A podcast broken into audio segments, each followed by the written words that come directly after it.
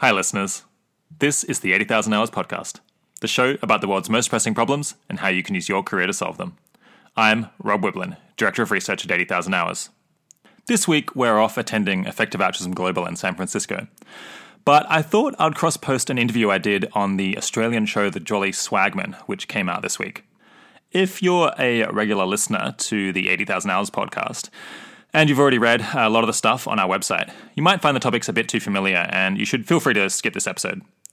However, if you're either fairly new to 80,000 Hours or Effective Altruism, or you're just interested to find out more about my personal views and how I ended up doing what I'm doing and how 80,000 Hours has changed over the years, uh, you should find it pretty enjoyable. If you're somewhere in the middle, then things might start getting interesting for you around 24 or 25 minutes in. For the first 20 minutes, I'm mostly describing the background of what 80,000 Hours does and where we came from, which I'm guessing most listeners are already going to be aware of. So, without further ado, I bring you uh, more of um, me, I guess. From Swagman Media, this is the Jolly Swagman podcast. Here are your hosts, Angus and Joe. Boom. All right. Sorry. Thank you for joining me.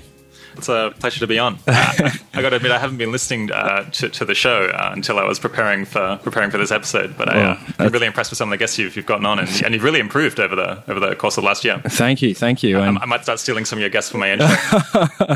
Likewise, because you you do your own podcast as well, the Eighty Thousand Hours podcast. Yeah, so got, got to get that plug in early before, yeah, before straight off the bat. Yeah, we've got the, the Eighty Thousand Hours podcast uh, with with Rob Wiblin uh, is is the show. Um, the pitch is it's a show about the world's most pressing problems and how you can use your career to solve them, which I, I guess we'll, we'll be talking a bit about about today. One of my favourite podcasts after the Jolly Swagman, of course. Oh, don't. There's no need. There's no need.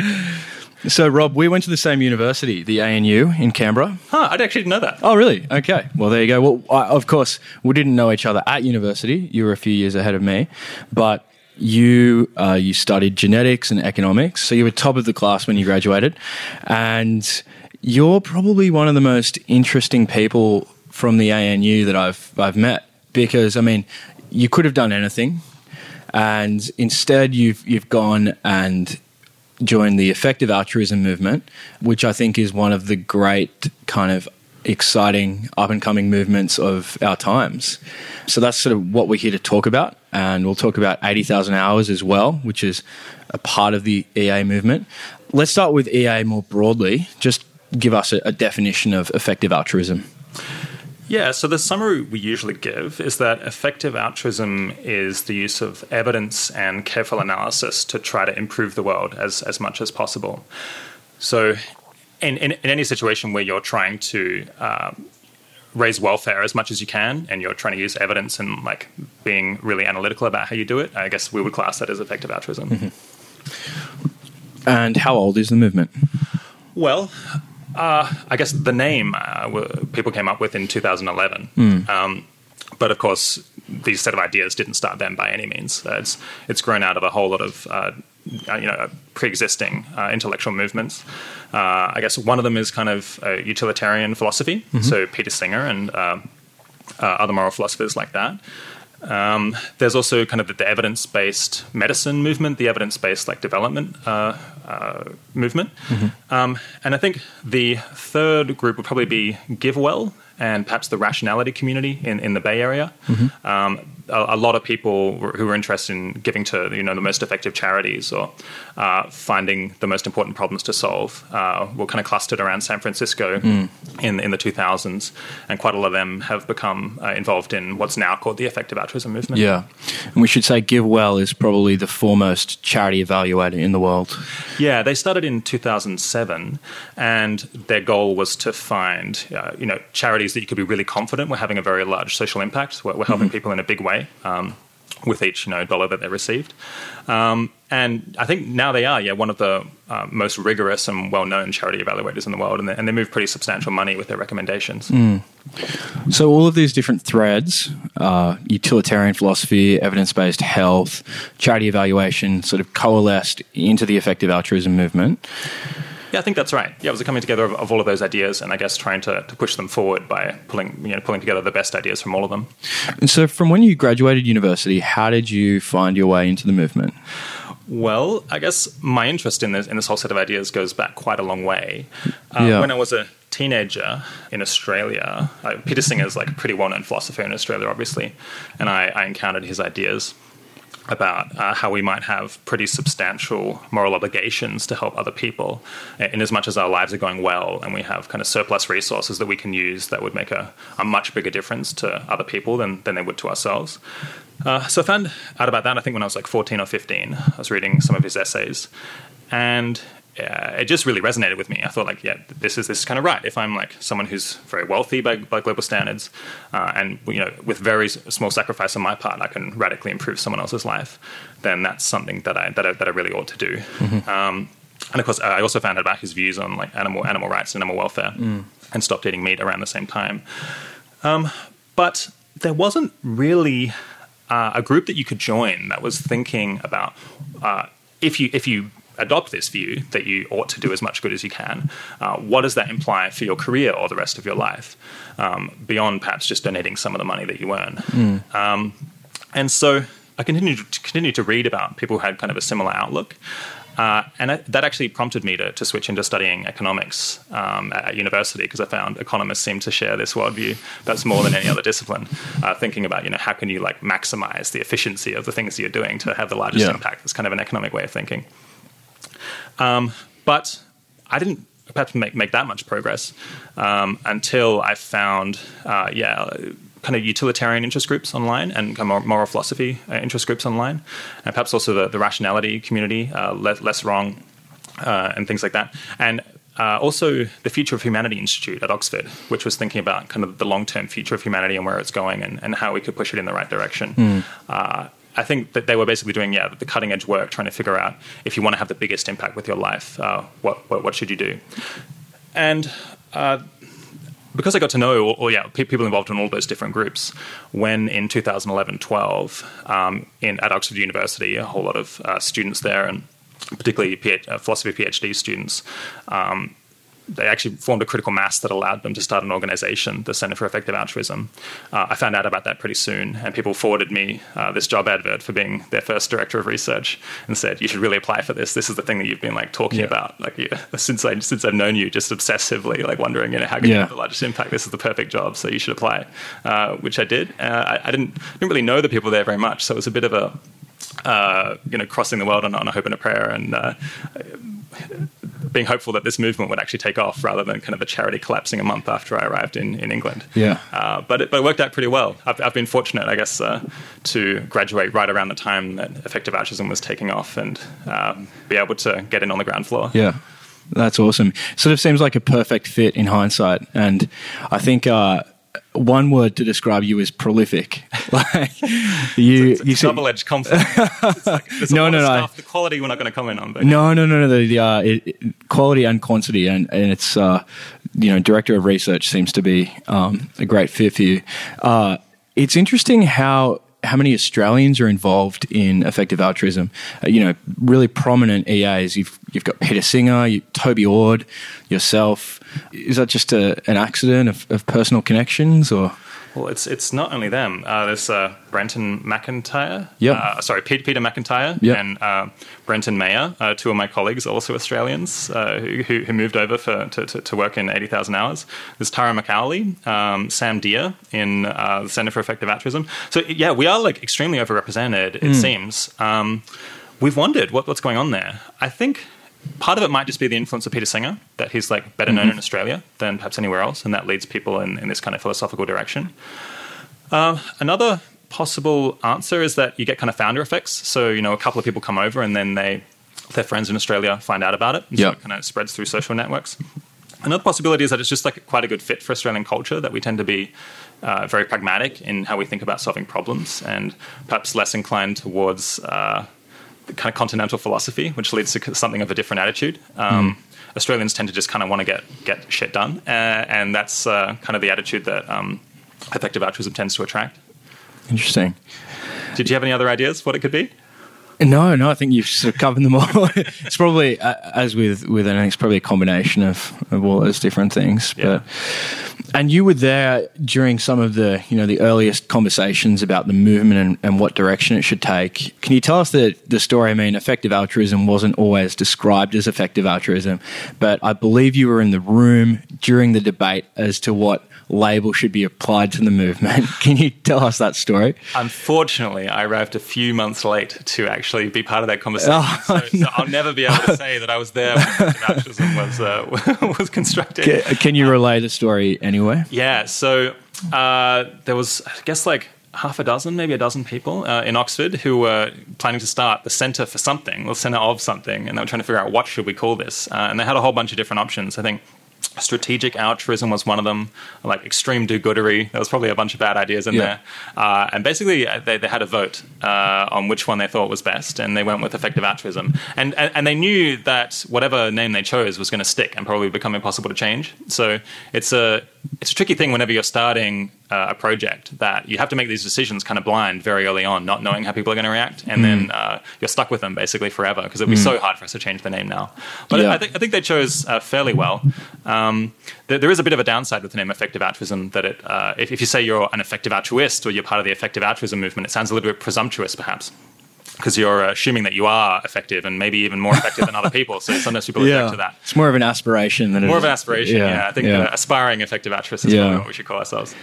But I mean, it was it was very perceptive at the time that so much thought went into the name because, you know, names are very important. Like nominative determinism is is a thing, and it was funny. I I was reflecting the other day on the the difference between Uber and Lyft and the respective difficulties they've had with with governments around the world. Yeah. Um, it'd be interesting to consider how much of that effect has to do with with the names. You know, Lyft, Lyft is a lot sort of uh, lighter and friendlier, and you know, Uber is German for for above. you know, Yeah. above what the law. Has, has somewhat negative association I think, uh, historically. exactly. Yeah, I think a lot of the credit there actually has to go to uh, Toby Ord, who founded Giving What We Can, this group of people who give 10% of their income to the most effective charities or pledge to do that. It was pretty young people who were mostly involved in, in starting uh, this intellectual movement, at least in Oxford. But uh, Toby had a bit more experience and he, he, he knew that you can have good ideas, but if you put them the wrong way, if you frame them the wrong way, give them the wrong name, that can really turn people off. Uh, and he, I think he requ- got everyone to think, you know, we have to get this right the first time. We have to think carefully about how we're framing it. We have to think about objections that people might have and, and how we can address those. Uh, and especially not court kind of unnecessary controversy. This kind of sometimes there's like aspects of there's, there's controversial ideas that are kind of core to what you're pushing, but th- there can be this kind of juvenile attitude that people have of like wanting to get attention by being controversial and promoting ideas that, that get people's backs up. Um, but I think very often that's a distraction uh, from the, the core message that you're trying to push, which at least in our case, I think is is fairly uncontroversial. That if you can help other people in a huge way at small cost to yourself, then Yeah. maybe you ought to do that, or at least it would be good if you did that. And you know, some people should be looking into into how you can do that. Yeah. So you just mentioned giving what we can, and which was founded by Toby Ord and Will MacAskill. Yeah. and that's one of many EA organisations which now I guess sort of form an ecosystem of different organisations. We've spoken about uh, GiveWell, which preceded the EA movement uh, officially, but it's still an important part of it. There's the, I guess, the Future of Humanity Institute at Oxford, the Centre for Effective Altruism, and then the most the most recent EA organisation, which is Eighty Thousand Hours. Um, and you're now the director of research at Eighty Thousand Hours. That's it, Um, yeah. You also host, as we mentioned at the beginning, the Eighty Thousand Hours podcast. We're here in uh, the, I guess, the home slash office of Eighty Thousand Hours in Berkeley, California, where you guys have recently relocated. Um, so let's talk about that now. I guess, firstly, what does the name Eighty Thousand Hours mean? What was the inspiration for that? So uh, initially, the project was called High Impact Careers, but we found uh, people did not like that name. We, we realized pretty fast that we'd chosen the wrong name. Uh, so we became 80,000 hours. And 80,000 hours is approximately the number of hours that someone would- would work in a full time career. So I think it's uh, eight hours a day, five days a week for uh, 50, 50 weeks a year for about 40 years. Um, and with that, we're trying to highlight that 80,000 hours is quite a lot of time. So uh, you should probably spend a decent amount of time thinking about how you're going to allocate, allocate all, all those resources. You know, at least a few hours, maybe maybe even hundreds, possibly thousands of hours, given given given the stakes involved. But at the same time, 80,000 hours in your life is not that much relative to the, to the scale of the problems in the world. Uh, you know, people, people do spend billions of hours uh, trying to solve all of these problems, and you've only got a tiny amount uh, relative to that. So you should really be very judi- judicious about where you uh, uh, spend that time, because you, you can only buy off, uh, bite off a small fraction of all of the issues. So, what do you guys actually do as an organization? So we have a career guide on our website where we uh, offer all of our kind of core advice on how people can have a larger social impact with their career while also having a very fulfilling, fulfilling and, and enjoyable career at the same time. Uh, we are constantly producing kind of further research um, to look into the, like the world's most pressing problems and how we think people can solve them in the, in the biggest way in their career. So, uh, for example, we're worried about like the risk of new pandemics. Uh, is, is one of the one of the problem areas that um, we do a lot of research on. So we're, we're looking for kind of high high impact jobs there, thinking you know what interventions can can one have that could help to con- contain diseases before they before they spread globally, uh, and then we, we publish that on, on our website and, and discuss it in the podcast. And we also look into particular career paths. And uh, for example, we think that someone could ha- potentially have a lot of uh, impact in their career by going into politics in the United States. So we're doing research into, you know, what kind of roles do you have there? You've got kind of think tanks, elected office, being a congressional staffer. Uh, and then we write up uh, reviews of those different uh, career options and how you can get into them and kind of try to assess how much influence the, they, they give you. And then there's also the uh, in person uh, team who uh, have done coaching with people. So uh, in, in the past, people were able to apply for coaching through the website and get kind of one on one free advice from us on what we think that they should do that would allow them to have the biggest uh, social impact with their work.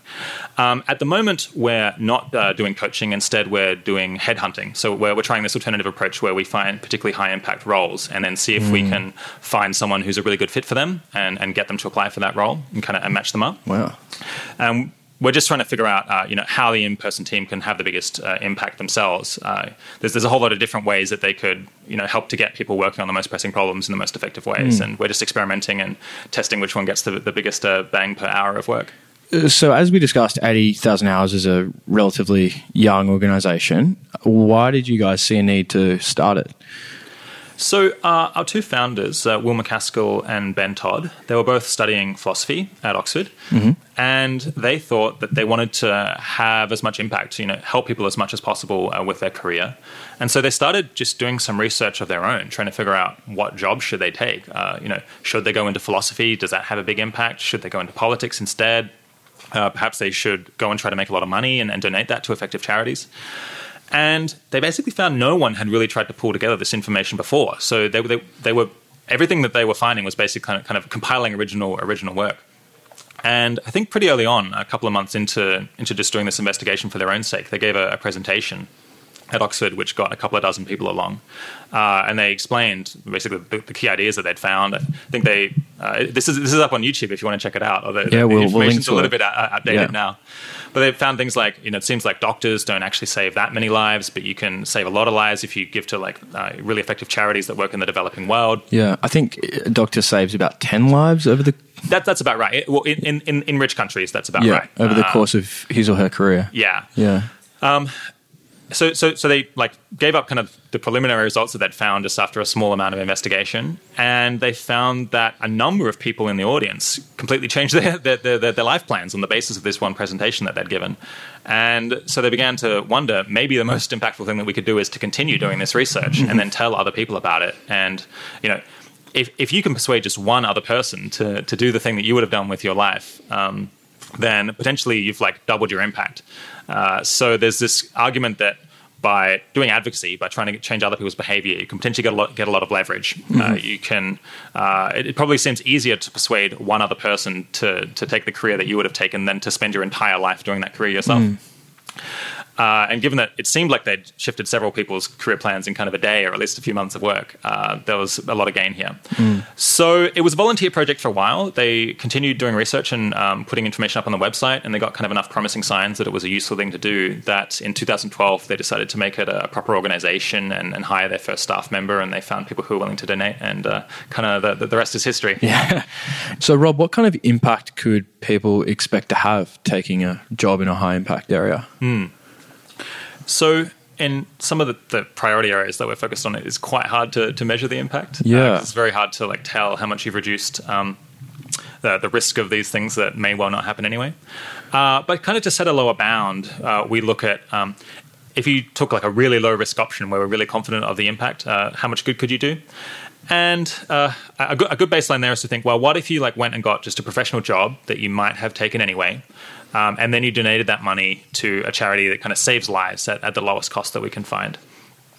And in that case, uh, if, if you look at kind of GiveWell's estimates of how much it costs to prevent someone from dying in the developing world of an easily prevented disease, uh, if you give to the Against Malaria Foundation, they predict that uh, it costs about seven thousand dollars to prevent someone, prevent usually a child from from dying of uh, malaria.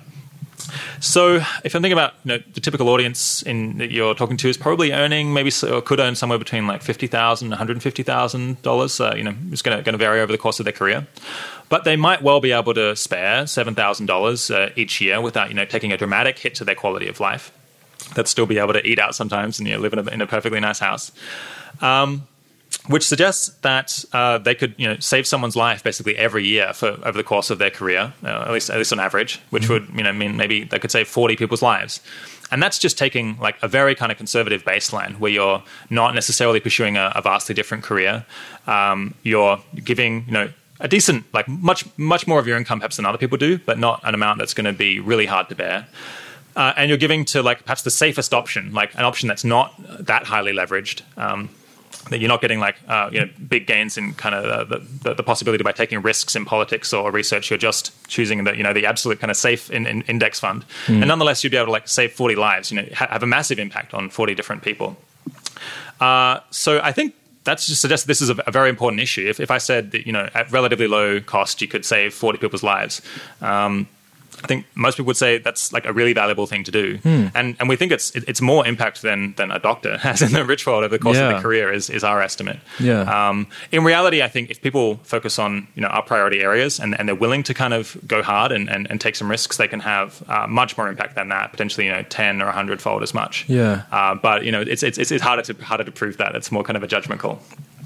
I know Will MacAskill says, you know, imagine if you rushed into a burning building and, and saved someone's life, you'd feel like an absolute hero, and you would be. Yeah. Now, you know, multiply that by 40. Right. It's- Yeah, I mean, I guess just, just pressing the donate button on the website doesn't give you quite the same level level of satisfaction. No, Pe- People no. are not going to carry you through the streets, uh, but uh, but yeah, you, you you're, you're having a huge impact on, on real people. Now, the most impactful career, does that mean that you need to be a utilitarian, or- or most people tend to be utilitarian when they come to 80K for advice? Are they thinking about how they can maximize the good that they create in the world?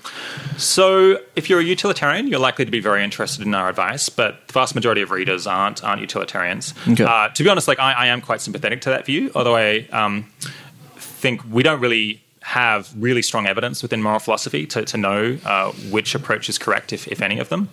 So one should generally be a bit uncertain about these things and give a bit of weight to, to, to every approach. But I feel reasonably confident that um, welfare is one of the things that matters morally, if, if anything does. Um, and that's actually why we focus on improving welfare um, of people and, and animals. Yeah, and welfare meaning like well-being, not necessarily uh, Exactly. social security right, payments. Right, yeah, yeah well, well-being, uh, making Yeah. people's lives go well. Um, uh, we, we focus on that because basically every moral philosophy agrees that that's one of the things that matters. That it's very often bad when, when people suffer, and that if they're like enjoying their lives or, or getting the things that they want out of life, then that's then that's better than if they don't. So it's a fairly kind of unifying principle that most people are interested in.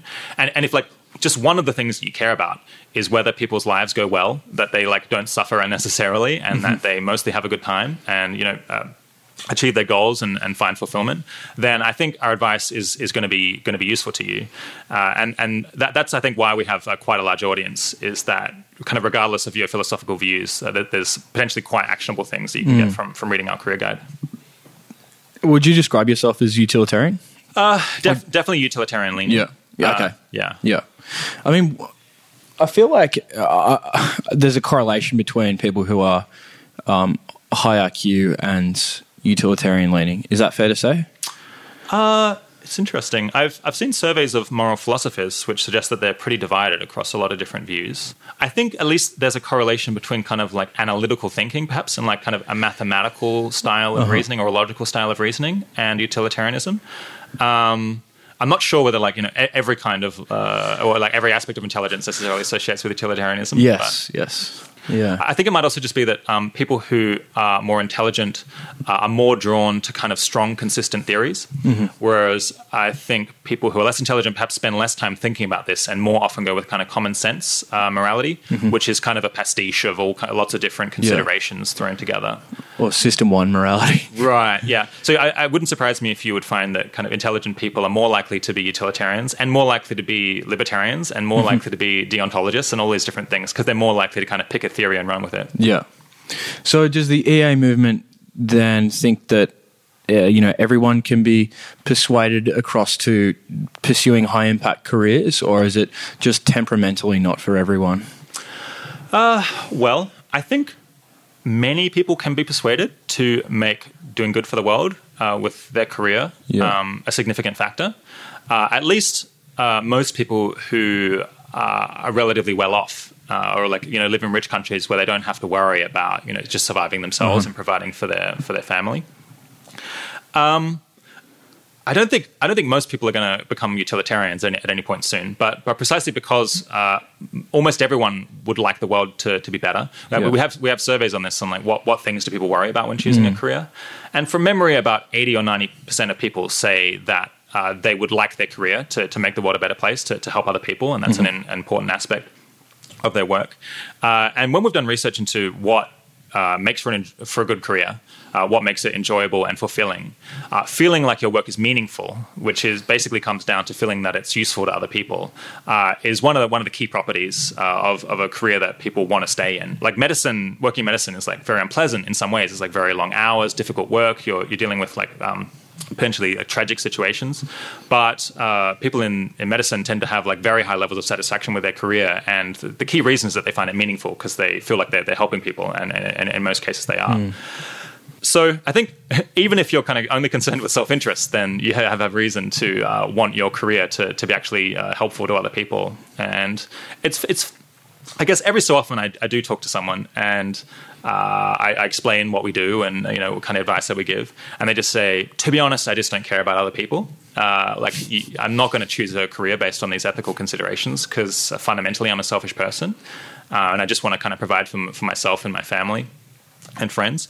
But that's rare. I think Mm. that's most people don't feel that way. Um, and when I encounter those people, I'm just like, okay, uh, I don't, I don't, I don't agree with that. Yeah. But I'm not going to like spend my time trying to trying to change your mind because there's Yeah. lots of people who are much more sympathetic Yeah. and, and yeah, easy to easy to persuade.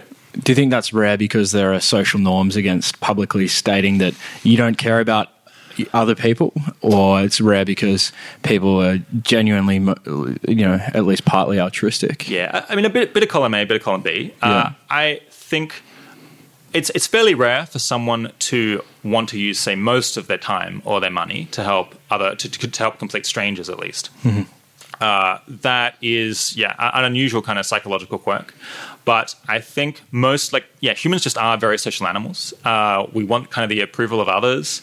Uh, we want to seem useful to the group, and so we want to feel like we're contributing. And probably there's like very strong evolutionary reasons why Yeah. uh, people who were like useful to others uh, and like good to have around uh, were more successful uh, in the evolutionary environment and more more likely to reproduce. So we have these like pretty strong instincts. Like I mean, when people feel like they're not contributing to society, I think it produces like uh, a lot of mental health issues potentially, a lot of a lot of uh, grief for them. Um, so yeah, I do think you know humans are very complicated animals. So we have like a lot of motivations, different kinds, but. Uh, I think most people really do want to make a difference to the world, uh, and given given like how humans evolved in these like uh, very cooperative societies. That's that's not too surprising. So 80,000 hours helps people find the most impactful careers. And that necessarily means that you need to to help decide between different causes. So firstly, let's talk about some of the, you know, the different cause areas that you guys recommend. And then secondly, uh, you know, I'll ask you about how you actually manage to quantify them and, and draw comparisons. So, you know, what are some of the things that you recommend people work in?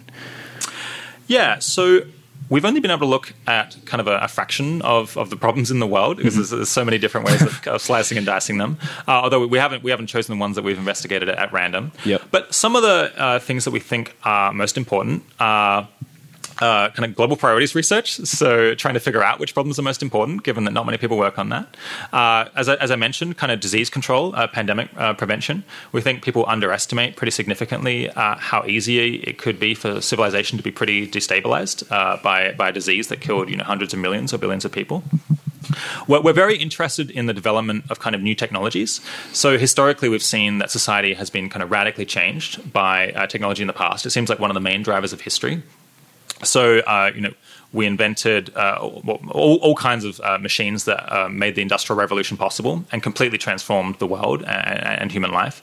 And so, anything that looks like it, it could do that in future is potentially uh, something could have a very large effect on history, and where you might want to have people uh, guiding how that how that technology appears. There's a bunch of different possible technologies that could have like a very big effect on history. Uh, one of the ones that's most prominent, people discuss it a lot now, is artificial intelligence. So, what if we managed to make machines that could do general reasoning the way that humans do, uh, but do it a lot faster, perhaps, or, or a lot more cheaply? How could that transform society? Um, and obviously, that could have very positive effects. Uh, if you could uh, get these like AIs doing you know tasks that humans can't do, or doing all kinds of things that we do do now, but uh, but for us, so we could just have lots of leisure time, or at least a lot, a lot more wealth.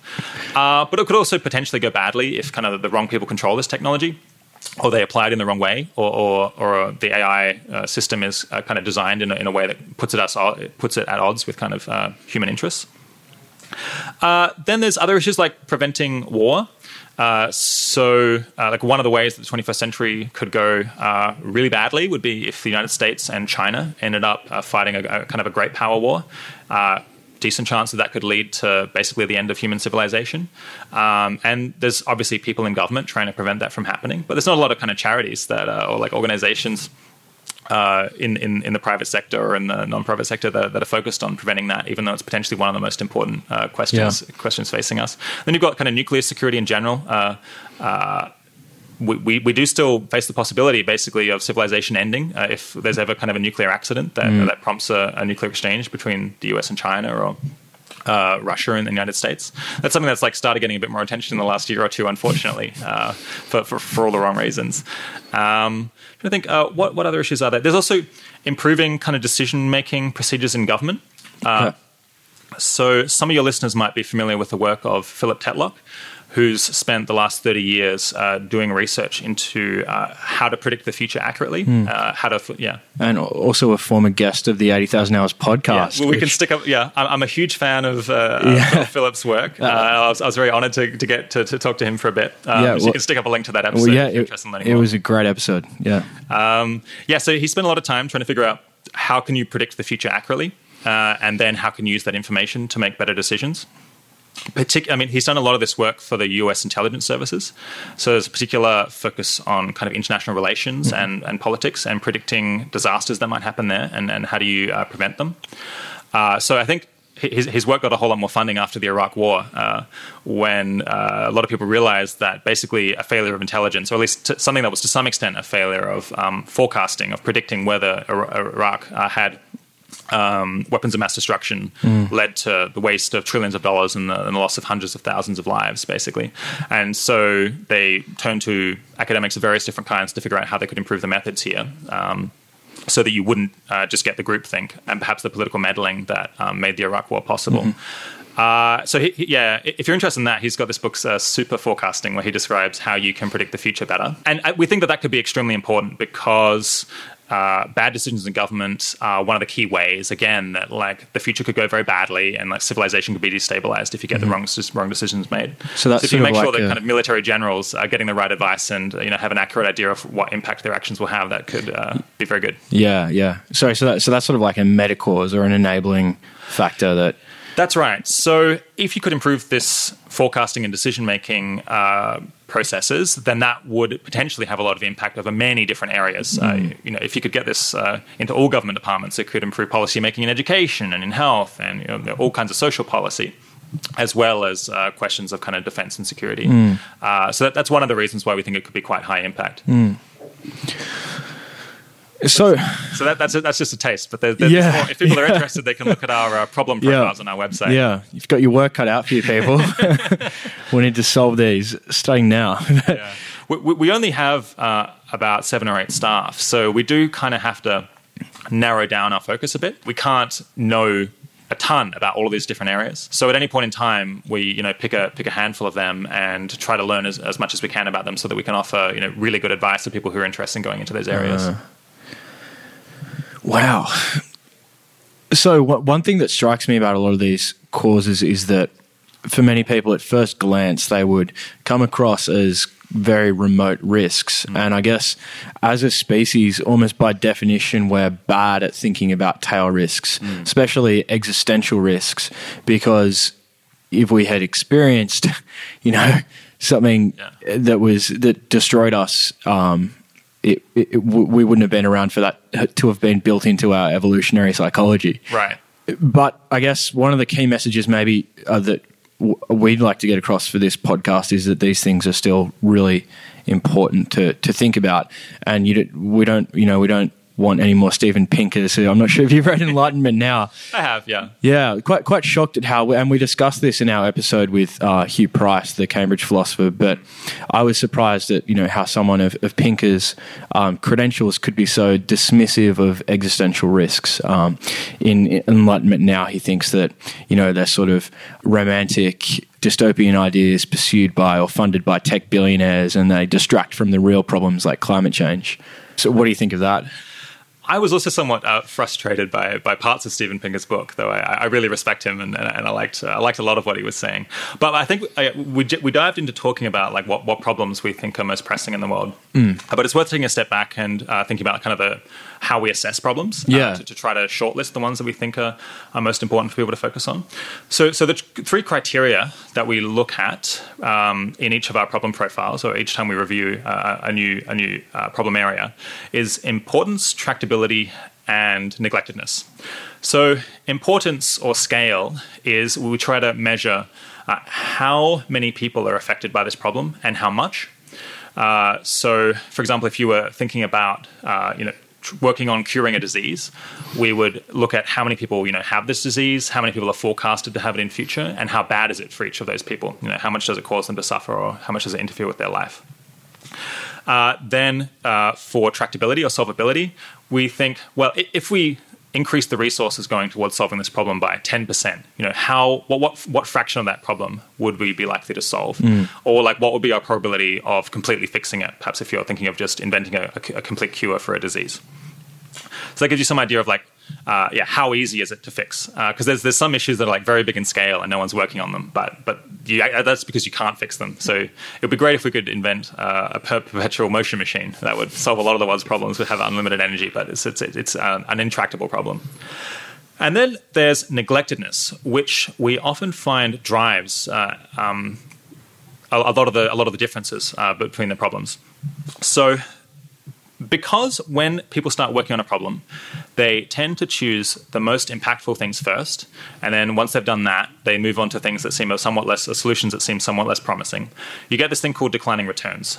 So if you're the first person to work on a problem, you can probably have a lot more impact than if you're the hundredth person to arrive or the millionth person to arrive working on a problem. Uh, so we very often look for issues that we think are big in scale and uh, can be solved, but that not many people are working on them. Uh, so a lot of your listeners will be worried about climate change. And we basically agree with the consensus view that this is like a, a very serious problem uh, that, that could be destabilizing for civilization.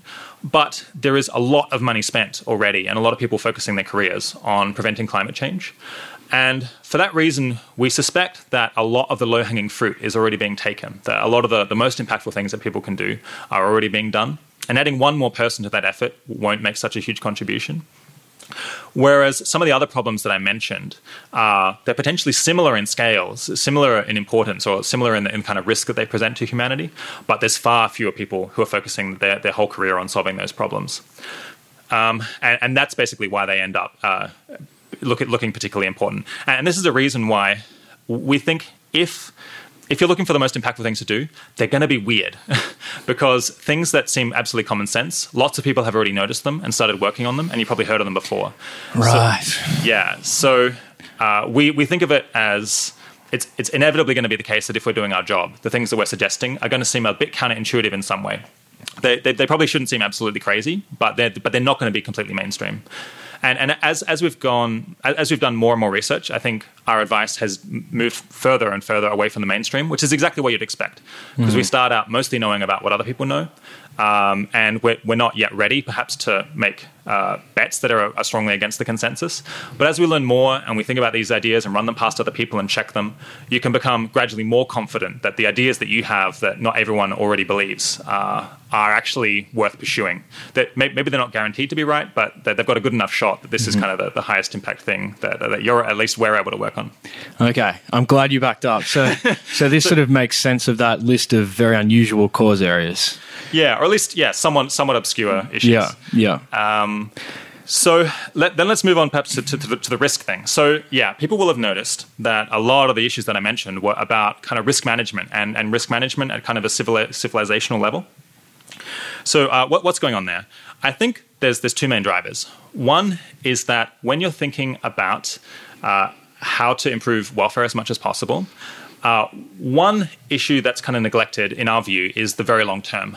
So there's about 8 billion people alive now, but uh, humanity could potentially continue for hundreds or thousands of years, potentially even longer. So there might be, you know, until humanity dies out, there could be potentially trillions of people who, who live. And their interests are not hugely represented in kind of the political system, or uh, people don't tend to pay a lot of attention to that. There's some discussion of intergenerational equity, but given the uh, the magnitude of the damage that we could do to them, um, and the number of people or the number of you know beings that, that could potentially exist in the future, I think that the long term doesn't get as, as much weight as probably it ought to. And that's a reason why issues that affect future generations primarily, we think are kind of neglected by our economic and political system. Uh, and, and, you can see that in climate change, but I think that the same thing is played out in, in, all, in these other problem areas. And uh, we're particularly focused on problems that we think could lead to human extinction because that would preclude the existence of all of these future generations. So, um, yeah, if we were to have a nuclear war that resulted in, in all people dying, that would be absolutely terrible for the current generation. You know, one of the worst things really possible. But it would also be a catastrophe, catastrophe for all of the future generations that could have existed. Uh, and, I, and, I, have an episode with uh, uh, the uh, philosopher Toby Ord uh, about this issue of you know how should we think about intergenerational equity and, and, and the long term future and how much weight should we give it relative to other things. So that's one reason to focus on kind of uh, making sure that humanity doesn't die out or that civilization doesn't really run off the rails. Another uh, reason why we focus on these risk management things is, as you said, uh, we think humanity is, or like people in general, are quite poor at thinking about risk. Uh, and I think there are good evolutionary reasons for that. Mm. That the kind of risks that we faced uh, in the historical environment where you know human the human mind was evolving are not really like the ones that we face now. Uh, we, we, could like since we invented nuclear weapons, we did have the ability to just cause the human race to end. Uh, but there was nothing like that uh, in, in in the ancestral environment, and so we don't really think uh, that much about tail risks and kind of these extreme uh, but somewhat unlikely events. It's it's very hard for us to get kind of for them to have quite the emotional salience that they ought to have mm. for them to like to scare us as much as they should. Mm.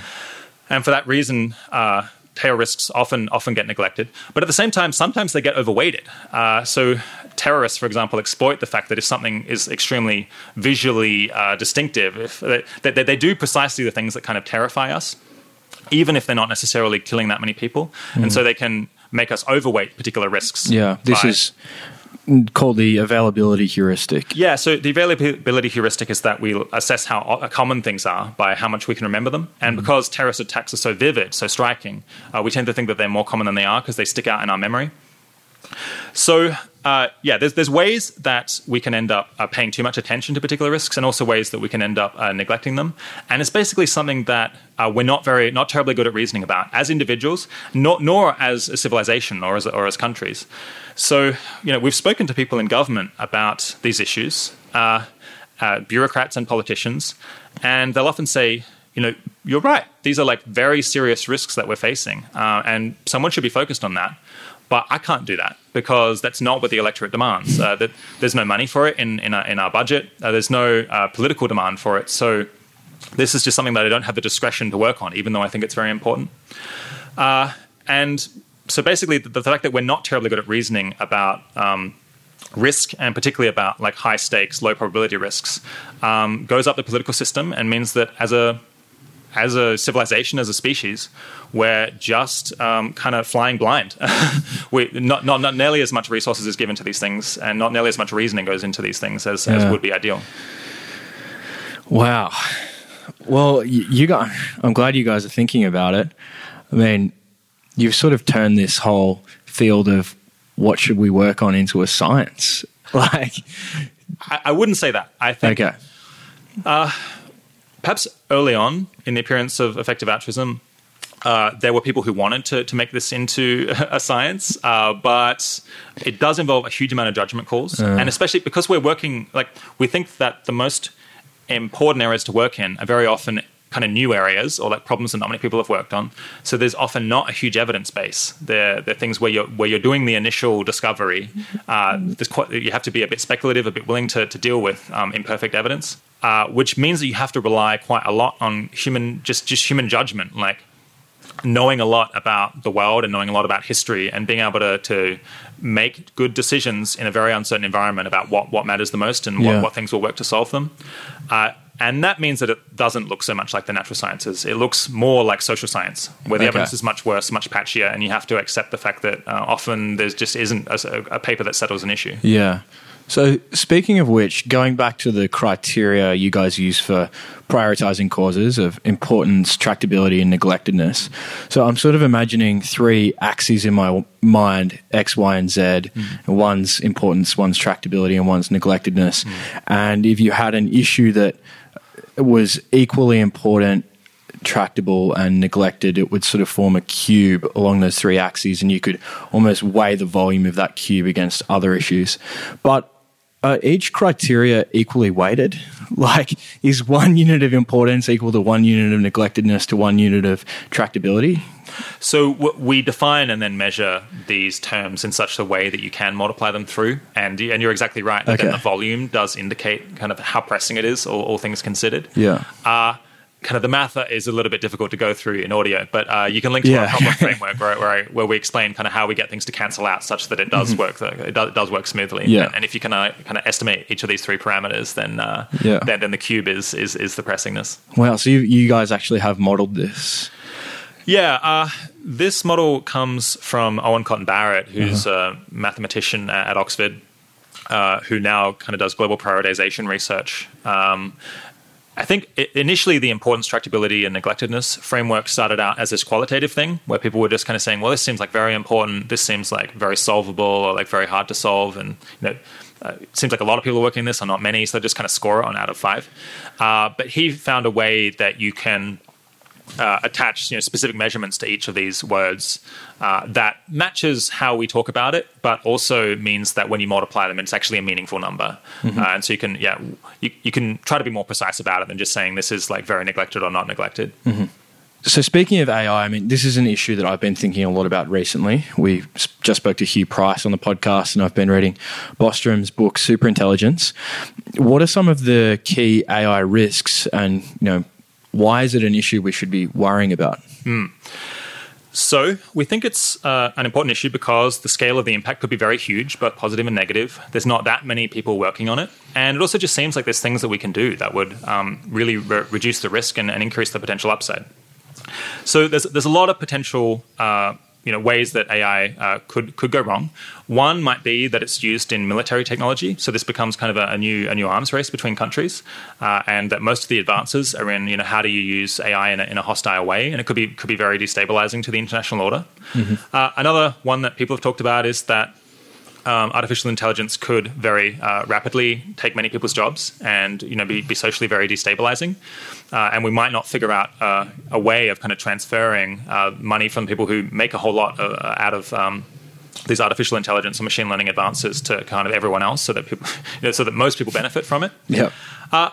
A, a more um, extreme way that things might go wrong is if you have an artificial intelligence system that is you know, significantly more intelligent than, than humans typically are, and perhaps can think much faster than we can because just messages move uh, much faster on silicon chips than, than they do in the in the human brain. Um, and you know would have uh, a short-term memory that's much more than seven items, so it might be able to you know quickly have insights that, that humans might not might not be able to have. And then if we give it a goal that kind of isn't what we really meant, so uh, there's, there's all these like stylized examples of, of, how this could potentially go wrong. The, the classic one is kind of the, the, the paper clipping factory where you, you, tell a you tell an AI to make as many paper clips as cheaply uh, as possible, and it just ends up converting the whole world into paper clips. uh, like obviously, it's not going to go down that way, but just in general, if you have uh, machine intelligence that has a lot of processing power and you know uh, even the, the ability potentially to, to improve how well it thinks. Um, yeah, that's a very powerful machine. That's like a, a you know an intellectual rocket that, that that's taking off. Um, and you really want that rocket to be pointed in the in the right direction. If it's uh, if it's pointed in the wrong direction, it's just going to move further and further away from our goal, or you yeah. know, never really get to what we want. Uh, and, and, there is certainly this risk that if if we give an AI system a goal that isn't what we want, and it has the ability to you know, think about our intentions and predict the future very well, it, it could realize that um, a risk to it achieving its goal is that we're going to turn it off and we're going to like stop it from achieving its goal because it's not what we intended for it to do. And uh, in that case, you know, you, you, very quickly become adversaries, and it's going to try to figure out uh, how can I make sure that, that, the humans don't turn me off. Now, I don't think that's actually going to happen because people have noticed this issue and they're f- finding ways of making AI uh, corrigible, which is this term for um, able to realize that uh, its goal is mistaken in in some sense and yeah. and, and undo it. But there's other problems of that kind that um, seem harder to solve, and that um, probably others that we haven't even realized yet.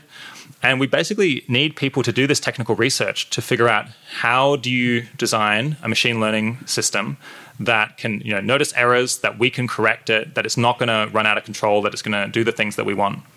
And, and just current algorithms don't have these properties. Um, they're not easy to inspect. Um, they're not potentially easy to stop. They don't notice their own mistakes. They don't notice when they're um, uh, that when the environments changed, and so they're, they're doing something that was not uh, the original goal.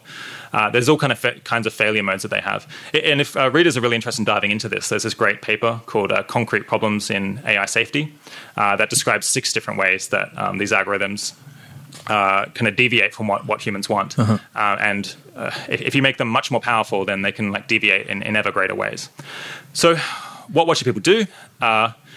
If you're someone who's a machine learning researcher, then obviously you can do that kind of technical research. You can understand how these algorithms function and uh, design uh, you know parts in them that that undo these that, that, that makes these mistakes less likely if you're thinking about international relations or politics, then you can think, you know, what kind of policies should be adopted? How can you have kind of treaties between countries that ensure that um, machine learning is not used in an adversarial way, that um, people kind of coordinate, and in particular, that they coordinate to not develop the technology really quickly because they're in some kind of race against one another, um, and so they have to scrimp on on these safety issues and, and making sure that they're that they're not going to uh, go wrong in some unanticipated way. Yeah. So there's like yeah, those are some of the approaches that you could take. Um, we, we, have a, a, quite a long problem profile, uh, three podcasts, uh, a couple of follow up articles on this uh, on our website. Um, if if you find that what I'm saying is a little bit surprising or confusing or not, not completely convincing, then that would be pretty sensible. Mm-hmm. Um, some of what I'm saying isn't isn't completely common sense, uh, but we you know we, we fleshed that out in, in, in these articles and kind of explain some of the details that I've had to skip over here. Great, we'll we'll link to those as well. Okay, so we've sort of spoken about one side of the equation, which is which are the most important causes to work on if you want to have an impactful career. But I guess the the other question is, you know, what's the best fit for the individual? So, how do individuals decide which which career path they might choose personally?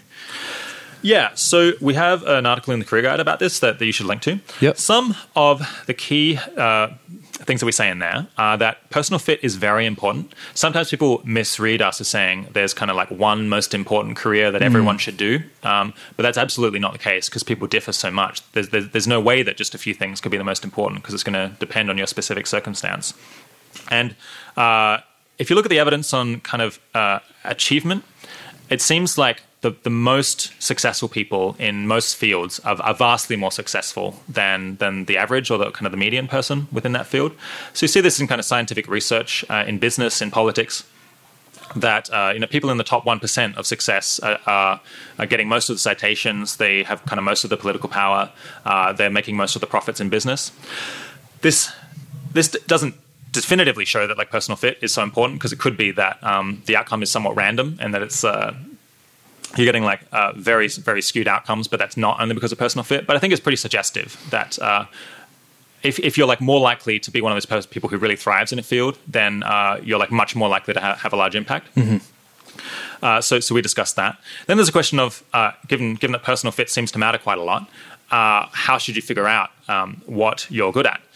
And the bottom line there is that it doesn't seem like it's possible to find that out uh, without actually trying to do things. So there's kind of career aptitude tests and these personality tests that um, try to tell you know whether you're a good fit for, for X, Y, and Z. Uh, they don't really have that much predictive value, uh, unfortunately. What, what's far better, far more predictive of your like performance in a job is doing a work test. So take take a thing that you'd have to do in this job. Like for me, I guess it'd be like hosting a podcast or, or writing writing an article, and try to do it and then uh, get the get the people to assess how, how good you were at it. Um, that's yeah, that, that gives you like a better idea than anything else, perhaps unsurprisingly, of, of how likely you are to, to be good at, at that job. Mm-hmm. Um, and you might, might, think, wow, just doing like one piece of work, that doesn't really give you enough time to learn, uh, which is exactly right. So we, we suggest that early on in people's careers, when they're undergraduates or early graduates, that they try to do a whole lot of internships, uh, usually in like quite disparate areas. So, you know, do an internship in politics, do an internship in business, like do, do an internship in uh, the nonprofit sector and then see what, which one of these things seems like uh, the, the, best fit for you. Um, and then after you graduate, at least to begin with, uh, keep like moving job every kind of year or two until you find something where you feel like yes i'm nailing it here like this is this is really the, the place for me um, and potentially if you just keep getting into jobs where you don't feel like like you're killing it then you should maybe just keep switching for, for potentially quite a while until you do find something that uh, where, where you you have the potential to be to be really extraordinarily good mm-hmm. I'm curious, has any of your career advice changed over time? Yeah, it's changed in, in a bunch of ways. Uh, I think early on, we talked a lot about earning to give. So, this was the idea that one of the highest impact things that you could do would be to go out and make a lot of money and then give it to effective charities. Mm. Um, I think part of the reason why we talked about that was both that it seemed like a good idea and also that the media was very interested in covering this. So, okay uh, whenever we talked about it, it kind of uh, had its own momentum, and yep. people would ask us about this all the time. Because uh, so, so the framing that journalists would give it would be, uh, you know, maybe the most moral thing you can do is to become a banker, and this was, uh, you know, soon after the financial crisis. Yeah. And so this was like very counterintuitive to people. Yeah. Uh, and so it was kind of an interesting story to run. Um, but but we did think then that this was potentially very, very high impact, and, and and we do think that it's uh, high impact now. But uh, as we've looked more into other areas like doing uh, science R and D or going into politics, um, or even just uh, you know starting a new non nonprofit organization focused on one of these priority areas, mm-hmm. we think for many people, maybe most people, um, at least people who are like willing to take risks and be and be very ambitious and aggressive with their career, that uh, very often those will be uh, the, the, higher impact mm-hmm. uh, paths. And I think we kind of updated our website to, to indicate that in around 2015. Uh, what are some other areas? I think over time we've also come to appreciate the importance of personal fit, as we were talking about. Perhaps uh, early on we didn't give didn't give that quite enough weight. Uh, I guess, as I was saying, also we've become more confident in some of the counterintuitive problems uh, that we um, encourage people to work in. So, so early on, uh, we talked quite a lot, uh, quite a lot about um, global health and poverty, and we think that is a, a, an important issue. Um, and it was one of the areas where the evidence base is much stronger. So you can get um, a much better sense of what kind of impact you might have, either giving money or, or working um, within the area of you know trying to prevent people from dying of these easily prevented diseases in the in the developing world. Mm-hmm. Uh, so that was a natural place to start when you're a bit unconfident, is to choose something that seems like re- really impactful. Um, uh, where where you can get really strong evidence of what, what the impact is. Over time, yeah, we've moved away from these like more more common sense answers towards uh, these more unusual uh, answers. So we, we were aware of these other considerations, like what about preventing war? You know, what about steering the development of new technologies? But when you've encountered these ideas, uh, you know, we've only heard about them a couple of months ago or a few years ago. You really want to go and double check your reasoning in as much as they like run against common sense. And basically over time we did that. We ran it past a lot of people. We like thought about it more and thought, no, actually these things really are important. Uh, and so we've like, st- you know, gradually started being more aggressive in saying, yeah, th- th- we think that these are some really, uh, really pressing problems that, w- that would be very valuable to get more people working on. Another thing that we kind of changed our mind on was early on we were worried about the fact that when you take a job, very often you're displacing someone else from that job. So you can imagine, uh, let's say you're applying to work in a nonprofit and, and you get you get a role. Uh, isn't it the case that kind of someone else would have gotten that job because they had a whole lot of applicants to that to that job? And so, really, how much impact are you are you having?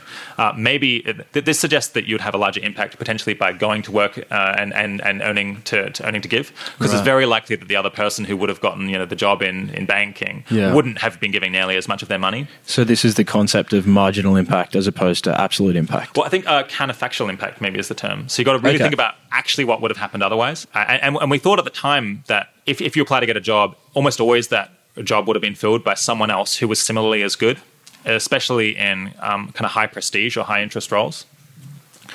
And I think we were wrong about that. Uh, very often, at least in kind of the, the high skilled roles that we're encouraging people to go into, uh, the best candidate is is significantly better than the second best candidate. And if that candidate were to disappear, there's a decent chance that they just would hire no one at all, uh, which was somewhat surprising to That's us. interesting. So how did you actually ascertain that? I think asking people, Okay. uh, like learning more, Yeah. learning more just about kind of the world of business and nonprofits and politics. Interesting. Uh, it it just turns out that I guess maybe because personal fit and kind of experience and skills are, are so important. Uh, very often there, there really is only one, at least in these uh, you know high skill roles. There's really only a few people who are you know, able to do them to a really high caliber. Uh, and and if you can't get that person, I mean, in in in these high school roles, there's a lot of potential to mess things up and to make things worse. And so, someone who doesn't know what they're doing, uh, very often peop people will be too risk averse to hire anyone. So, they want to get someone who they really trust, and there just aren't a lot of people who fit that bill. So yeah, that that pushed in favor of people doing direct work. Uh, that is so so. That, that was one of the things that made us less keen about earning to give and more Yeah. pushing towards people towards just doing uh, jobs that seem directly valuable.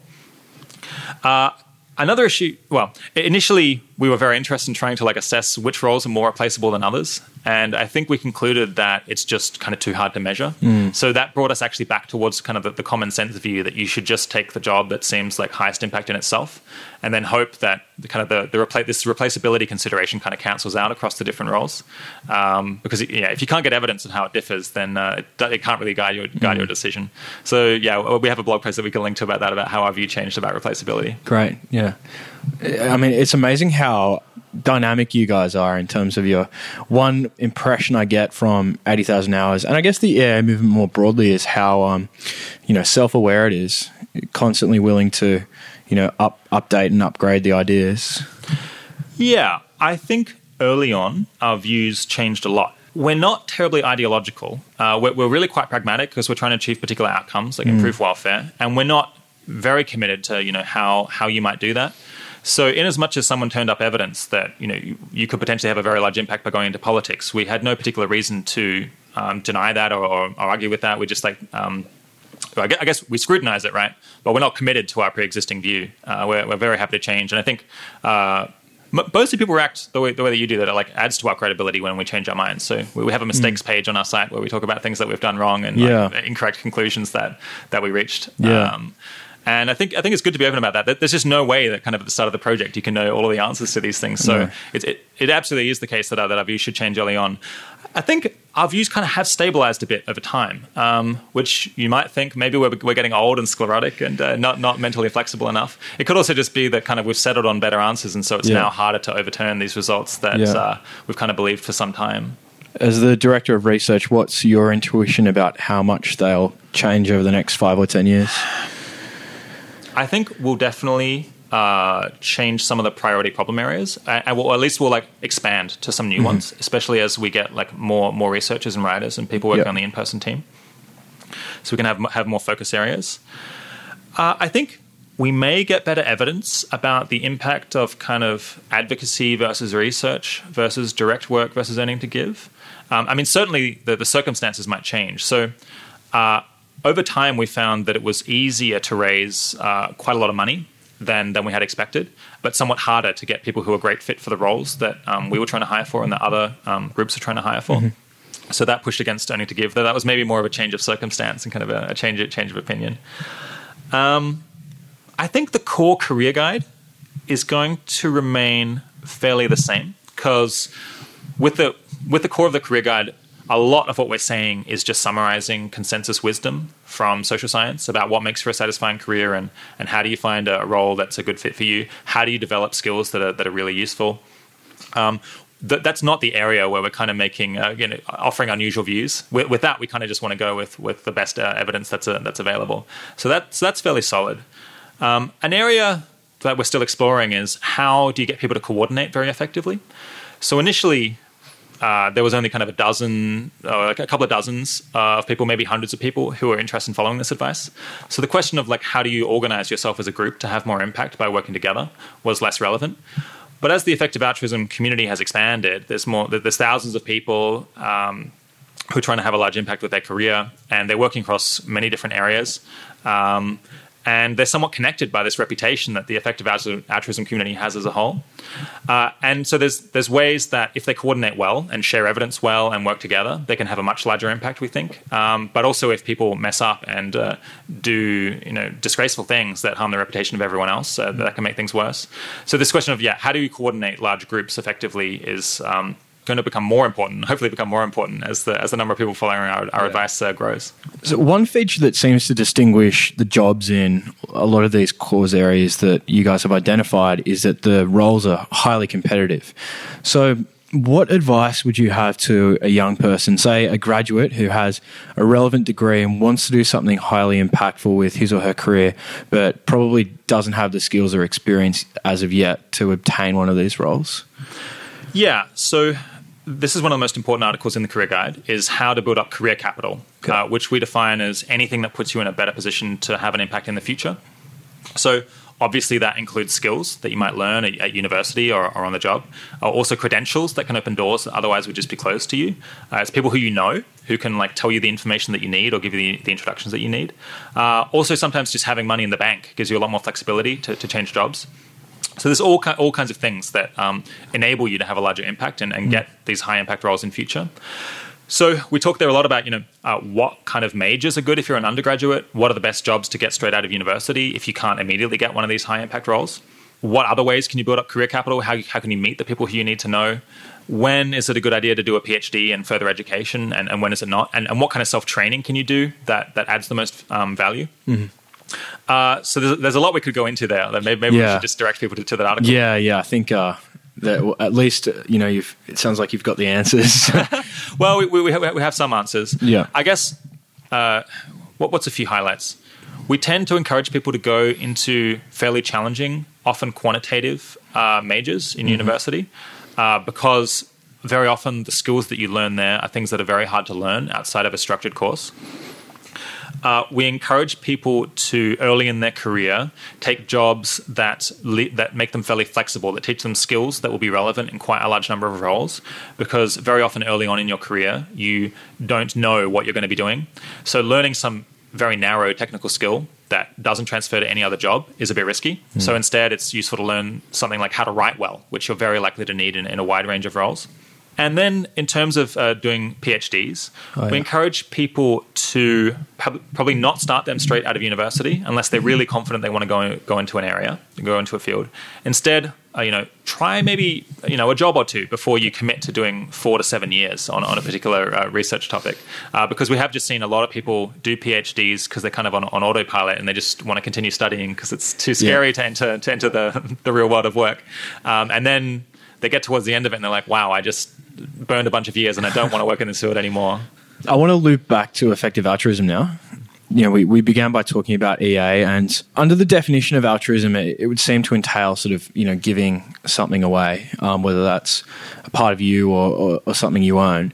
How does the concept of, you know, having a high impact career and the, you know, the organization of 80,000 hours fit under that definition? Because if you're not earning to give, then you're not necessarily demonstrating altruism. Yeah. So altruism is often defined as helping other people at your own expense. Uh-huh.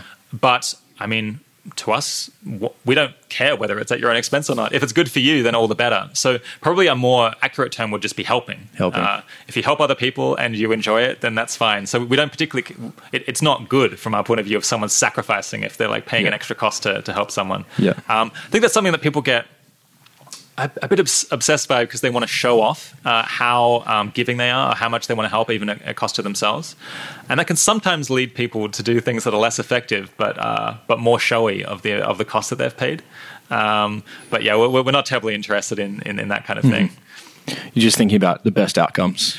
Yeah. Uh, if, if you're having a great time and, and it's absolutely no sacrifice for you, then, then all the better. And I think for, for many people, um, the highest impact careers that they can take are, you know, are really interesting. And like they're often jobs that, that pay quite well because they're, they're viewed as roles that are important in society. And so they, they tend to pay um, for, to, to, to get the right people.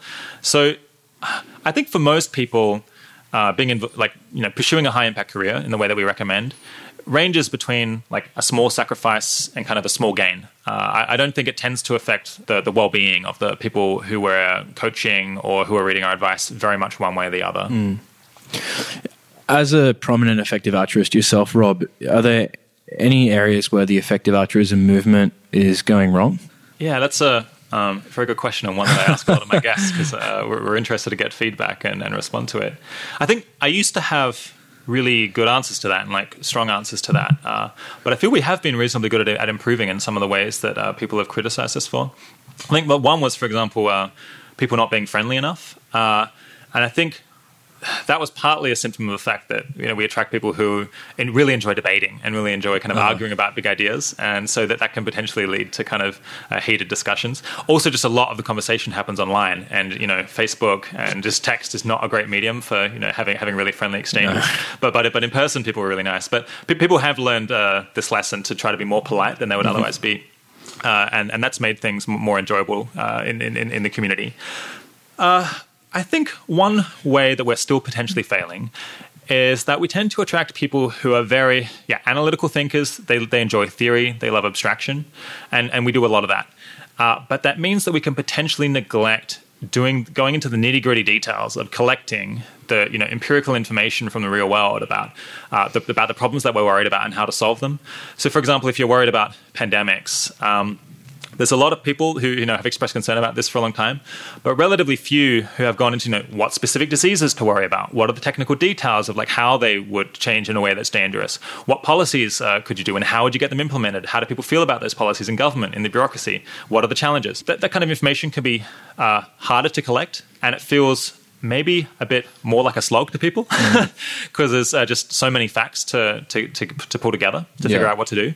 But it's very hard to have an impact without at some point engaging at that level of detail and really understanding uh, how to act in the world. So that's something that I'm trying to improve with with the podcast because uh, very often I'll talk to people for, for two Yeah. or three hours, kind of subject matter experts, and just grill them on all of these details. Uh, and then, then we, we put up the transcript and people can listen to it if they're interested. And it's it's very hard to kind of write really polished articles that have that level of detail. But in a conversation, you can cover a lot of ground quite fast. Perhaps another issue is that I talk to quite a lot of people who are looking for ways to have an impact uh, by volunteering or kind of doing internships or just doing it on the side. And I think that that is quite hard, at least in the the priority problems areas that, that we talk about. Typically, in order to make a difference, you need to become really specialized in some way, kind of an expert in some way. And you're just much more likely to achieve that if you find a way to, to do the work full time. So I guess I would encourage more people to think about, yeah, how can I become the, you know someone who's very good in, in at least you know maybe some narrow area over the course of my career, um, and that avo- allows you to kind of avoid uh, making mistakes because you're doing something perhaps in another you know you, you, just don't have the experience to know how things can go wrong. Um, so there's a lot of people who you know promote uh, ideas from effective altruism um, in kind of a casual way, and very often that's useful, but there's also a lot of ways that you can do that badly. If you explain the ideas uh, in a way that's you know unappealing or you know as I said unnecessarily controversial or just confusing, that that can turn people away. Um, and of course, people who are doing that full time learn these things very quickly and then can do an excellent job. Mm-hmm. Whereas someone who's volunteering, it's you know a bit more hit, a bit more hit and miss. Um, uh, so I, yeah, I guess there's this whole issue of kind of quality control, perhaps, so like trying to do things, maybe fewer things to a very high standard rather than like many things in a scattershot way. That's perhaps another way that, that I feel we could get um, uh, improve a bit. Awesome. Rob, this has been an amazing conversation and you know, I really appreciate your time and I think it's it's clear how passionate you are about these issues and I think we're probably all glad that you've dedicated your considerable intellectual energies to thinking about how to make the world a better place and not just you know some corporate career but at the same time do you ever experience regret or I guess what Alain de Botton would call status anxiety, knowing that you probably could have gone and earned a very high powered salary somewhere else, but you've sort of foregone that to work on these causes? Uh, no, no, no not even close. Uh, so, one thing is that um, my salary is fine. It's true, I, I don't make quite as much as I uh, would if I went into the, the private sector and really tried to maximize my earnings. But I think my, my, work is much more fulfilling. Like, yeah, I really feel like I'm having a positive impact on the world, which I might not have if I just went into a, a random corporate job. Um, I got to admit, I actually just have really cheap taste. I uh, don't particularly like fancy things. I yeah. don't, uh, I'm, I'm, happy to kind of travel on the cheap. Um, I still feel a bit like an undergraduate in some ways. Uh, so yeah, I, I, don't really like. I, am I'm, I'm saving money basically on, on, on the income that I have from the nonprofit sector. Great. Uh, so that's not an issue. And and also you know uh, I enjoy being able to share my ideas with people. Uh, I guess I don't have a lot of capital capital, but you know, since I have kind of cultural capital, uh, yes. uh, people like listen to the show, they like read my articles, and um, maybe that gives you like a different kind of status that uh, is is also fulfilling if if, you're, if I'm honest about it. Yeah, absolutely. And you're also one of the. I mean, I, this is a, this is only really the second time I've met you, but I've um, I feel like I almost meet you every day on Facebook. You're one of the best, uh, I guess, utilizers of social media I've ever seen. Every day, I think you've, you're putting out posts or links to articles that are stimulating genuine. I, I don't think I've seen on anyone else's profile, let alone even a page, the same level of intellectual debate as I see you generating on Facebook of all places. Firstly, do you have some sort of goal here? Um, is this like you know brand building or something? Secondly, what what uh, techniques are you using? Are you scheduling posts? How do you find the time to do it? Yeah, so um, my, my, Facebook presence it's uh, a mix a mixed blessing. So what what is going on there? I, I think it, it, started just because I have this compulsion to like share my ideas. So uh-huh. I like read a lot. I spend a lot of time. Like I said, I have cheap cheap taste, and like one of the things that I most enjoy doing is just reading articles on the internet. And yep. then I'm like, oh, I love this. I want to share this with people. Or like, I thought this was stupid. I want to say why it's stupid. Um, and I've been doing that basically since 2006 or 2007. Uh, Facebook turned out to be the, the place where I think you get the largest audience and, and, reaction to that. I guess that this was before Twitter, although t- Twitter has serious problems because you, you, can't really write anything substantive on there. Mm. But people are absolutely addicted to Facebook, right? So people are just always checking Facebook. But a lot of the, t- but they often complain that kind of the content on there isn't isn't very good. Uh, so if, if you actually put interesting articles on on Facebook, um, you know, add your commentary and then have like other smart people responding to it. Uh, you have this kind of captive audience because Facebook has figured out how to like compel people to come back to Facebook because they're so addicted to it, and then yeah. you can like drive them into into reading your your ideas. So I don't know why other people haven't done it. I guess uh, maybe other people like actually writing for newspapers yeah. rather than just on their own Facebook yeah. wall. Um, I guess you what, could say you're you're the first person to find out a way to create social benefit out of Facebook. yeah, I'm actually. I mean, I'm not a huge fan of Facebook. I think it may well be a bad thing, and uh, and I'm not sh- like it does take up probably more of my time than it ought to. So certainly, it Yeah. has. Like uh, when I was an undergraduate, um, but it, it, it has produced some benefits for some people, and it's been a, a, a somewhat useful way of of promoting uh, some of the ideas that, that, that I really care about. Uh, what what what what's what advice would I give to people? One thing is like. Um, it takes many years potentially to build up a good audience of readers, especially of readers who leave good comments. Um, so I have been posting articles uh, that I think are intellectually stimulating on there for about 11 years. So that does allow you to, you know, attract uh, smart people gradually over time. Uh, and uh, I have, I do like probably, I have posted several things a day, probably on average over that time period. So uh, you can imagine the amount of wasted time from my own Yeah. life. Um, what else can I? What else can I say about that? I guess I wouldn't recommend that people do this. Okay. It- I but but if you find yourself uh, compelled to post things on Facebook, uh, I recommend kind of op, off like quoting things from the article, so people don't have to click through and they can read the most interesting paragraph and offer your own offer your own response, and perhaps also cultivate people who will leave interesting comments and and I think. If there's people who are kind of toxic and like uh, leave comments that are kind of nasty, then my recommendation would be to just just to delete them because you Yeah. want to create kind of a nice intellectual community. Yeah, and in a sense, it's it's your you know your house. You don't want people coming in and trashing it. Yeah, I mean, I think I've actually used that analogy Hmm. uh, um, before when people say, "Well, why don't you let people comment?" I'm like, "Well, I don't just allow total strangers into my house to kind of like shout abuse at me Hmm. and my friends." So, um, if if they, people can say whatever they want elsewhere, but Yeah. uh, yeah, So you, you, I mean, you have a role that's very intellectually challenging. How do you balance your Facebook use against what uh, you know? I guess Cal Newport would describe as deep work. I fail to. uh, well, I, I, so I do block myself from Facebook. I have one of those apps that like prevents me from going there at a particular times of day. Which one do you use? Uh, freedom, Mm-hmm. uh, yeah, it's uh, potentially quite useful.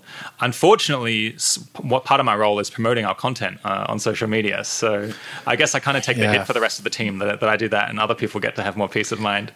Uh, well, I've also at various points in time like. I'll just take like three months off of social media, uh, so just like completely block it and close my account uh, while I potentially uh, do more deep work. Mm. Um, but the, but the truth is, I haven't found a haven't found a great solution to this. Yeah. Um, yeah, it's a um, it's a process of constant sort of flirtation and avoidance. And Yeah. that's why we have to rope in these various apps. and, and internal conflict. I, mean, I think one thing I would say is that um, a lot of the things that I post are things that I'm encountering through my work, one way or another. So Yeah. you know, often if I'm doing research, I'm like, wow, that was an interesting article. Like, I'd, I'd love to share that with people and get their thoughts on it. yeah, I think there's there's definitely some sort of creative process to what you're doing. Yeah, I think Yeah. that's right. I'm kind of like uh, putting up drafts of my ideas as I go. Yeah, Um, that's not all of it. There's definitely some time wasting in there as well. But, uh, but some, some of it's useful. So, Rob, it's now time for the final five. Are you ready? Uh, I'm not sure, but uh, hopefully, hopefully. First question What is the last thing you do at night and the first thing you do in the morning? Um, you're gonna get me on like bad, bad, bad habits again. I think. Um, so I'm like, I'm not, I'm not a great person in terms of like personal systems and you know living, living like a super clean life. I, I guess. Uh, I'm surprised to hear that. Probably the last thing I do uh, at the moment is watch uh, the Colbert Late Show. Uh, Okay. So. Uh, your listeners will be aware, I think, that uh, like the politics in the United States is a little bit depressing at the moment, but but it is it is good to laugh at it uh, at least. Yeah. with, with, with the, with the um, The least we can do. Exactly. Um, in the morning, uh, snooze my alarm, How many I- times on average? two or three. Okay. Yeah. I'm about the same, actually. Mm. It's the sweet spot. The second question What is one thing that you hold to be true that most or the rest of society doesn't agree with you on? Yeah. This is a yeah a classic question. Yes. Um, so there's like a bunch of a bunch of unusual political views and I guess philosophical views I have. Um, I think one of them that shows up quite often in uh, my attitudes to like practical questions is that I guess I don't believe in kind of uh, persistent personal identity. So my the way that I think about personal identity is not that kind of I'm Rob for my entire life. I'm just like one same person uh, all the way through. Uh, I'm just like a, per, a, a kind of a set of properties that are changing over time, and so I'm kind of like myself when I was 10, but I'm kind of I'm not really the same person. It's just a question of degree, kind of. So you can imagine someone who's like a completely different person, or maybe not even a person at all, and you say, well, they're like zero similarity, and then you've got like me now compared to like me in five seconds. It's like close to one, but it's just kind of a sliding scale, and, and as and as you uh, age uh, over time. Like you just become gradually a different person uh, at, at every point in time.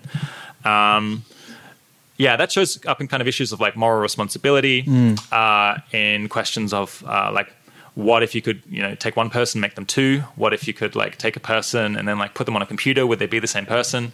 Um, would it be good to extend someone's life? Um, actually, that, that, that reminds me of another one. So, uh, I think that it would probably be pretty good if we could just um, end aging altogether.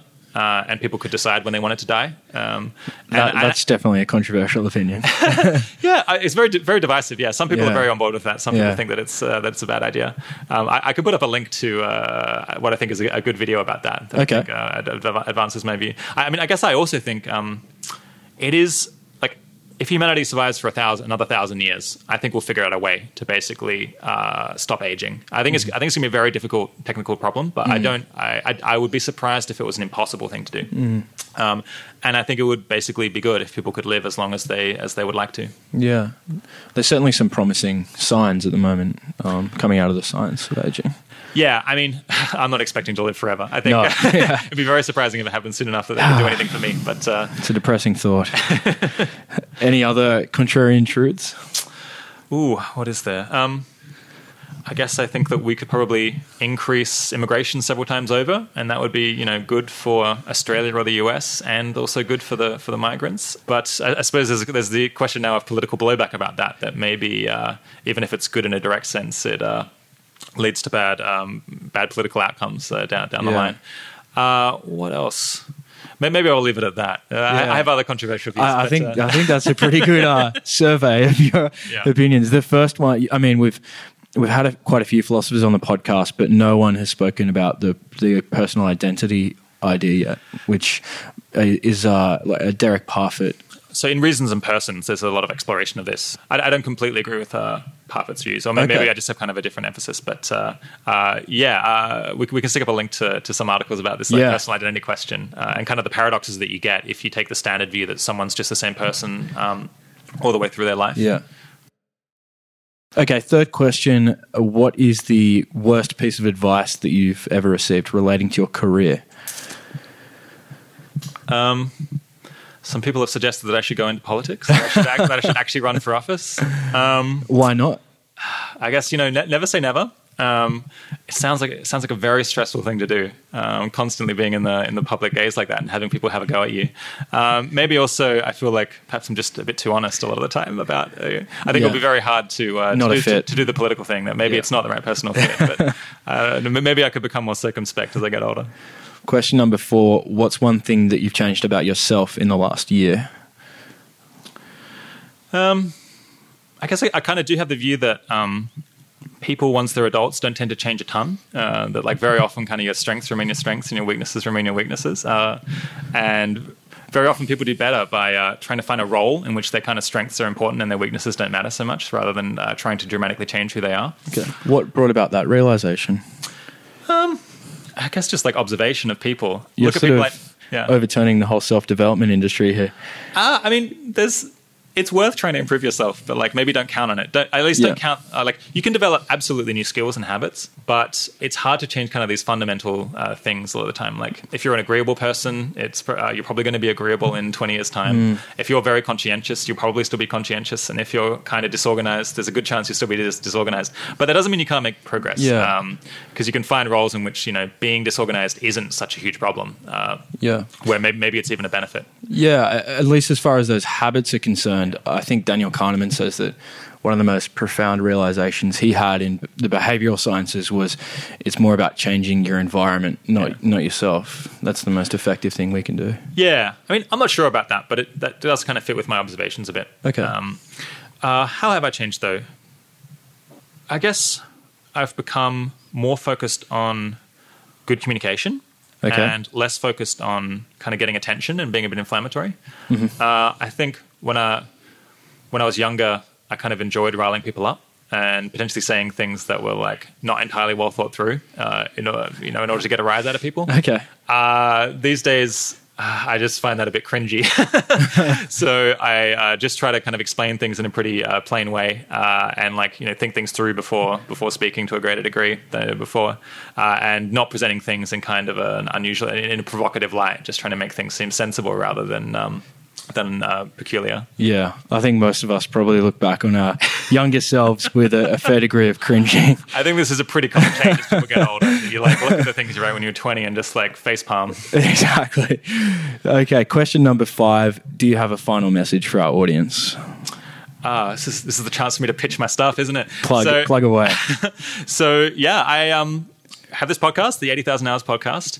Um, we do we do deep dives into you know what we think are the most uh, pressing problems and you know concrete things that you might be able to do to, to solve them and, and make a real difference.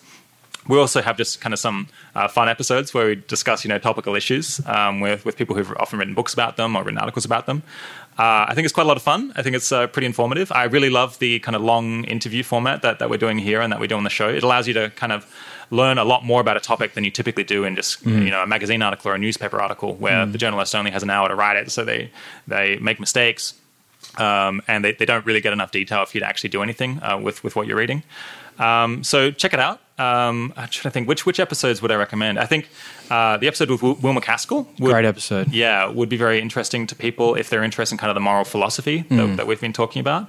If you're interested in setting priorities uh, globally, then maybe the episode with Holden Karnofsky, who founded GiveWell and now runs the Open Philanthropy Project, uh, could could be a good option. We, we've got, I think, uh, three three long episodes now about kind of pandemic control. We've got three episodes on um, artificial intelligence, both kind of the technical side and, and the policy or strategy side. Uh, we've got uh, the, the episode with Philip Tetlock, of course, about government decision making and, and how we can improve that. We've got a number of um, episodes on factory farming, which didn't come up here. So, uh, why we think factory farming is is, is really quite uh, morally abominable, and what could be done to to end it uh, without really having to, to inconvenience people at all. So, yeah, if, if any of those topics are interesting to you, then uh, pull out your phone and type in eighty thousand hours podcast and, uh, and and bring it up and see see, see if you like it. Um, also, we have like, our career guide, which we've been talking about on our website. Um, it's just got a lot of really useful information there. Even if you're not interested in doing good, doing good with your career, I think uh, people can learn a lot uh, that's quite actionable. We have this. Uh, I've been talking about how I'm a bit, skeptical of self improvement, but uh, our most popular article is "How to Be Successful in Any Career," which talks about things that you actually can do that that make your life better across a whole lot of different uh, domains, including your personal life and your professional life. You know, mental health, where to live, that kind of thing. Uh, so, so check check that one out. Uh, it's a, it's a reasonable place to start. Um, otherwise, if you're interested, if like this is all interesting to you, then you should seriously consider getting involved in, in the effective altruism community as a whole. Um, so there's, if you just type in effective altruism into Google, you'll get a bunch of sites. Um, There's the effective altruism handbook would be a decent place to start reading. Um, there's a list of resources page, uh, resources on effectivealtruism.com. Um, and there's also this conference, Effective Altruism Global. Uh, so that that's coming up in a month. Well, I guess when this comes out, it'll be about two weeks in San Francisco. So it might, might be too late for people to apply and go to that one. But there's one in Melbourne this year, I think, in June or July. Yeah. So uh, if you'd like to meet more people who are uh, you know involved in 80,000 hours or, or related issues, then um, you can apply to, to go to that. I think it's it's not too expensive, and there'll be a couple hundred people there. Uh, so we'll stick up a link to, to the application form for that. Yeah. Well, Rob, it's been a real pleasure. Thank you so much for joining me. It's uh, it's been a lot of fun. I Yeah. hope to talk again soon. Absolutely. Cheers. Thank you, my friend, for listening to that incredible conversation with the great Rob Wiblin and everything we discussed. All of the links that we mentioned and all the topics that we covered are available in the show notes on our website, thejollyswagmen.com. So you can find that all there. And if you're enjoying what we're doing, I'd really appreciate it if you could rate and review us on iTunes. It helps other people who might be interested in this show to find it as well. So thank you. And until next week, this has been great. Ciao.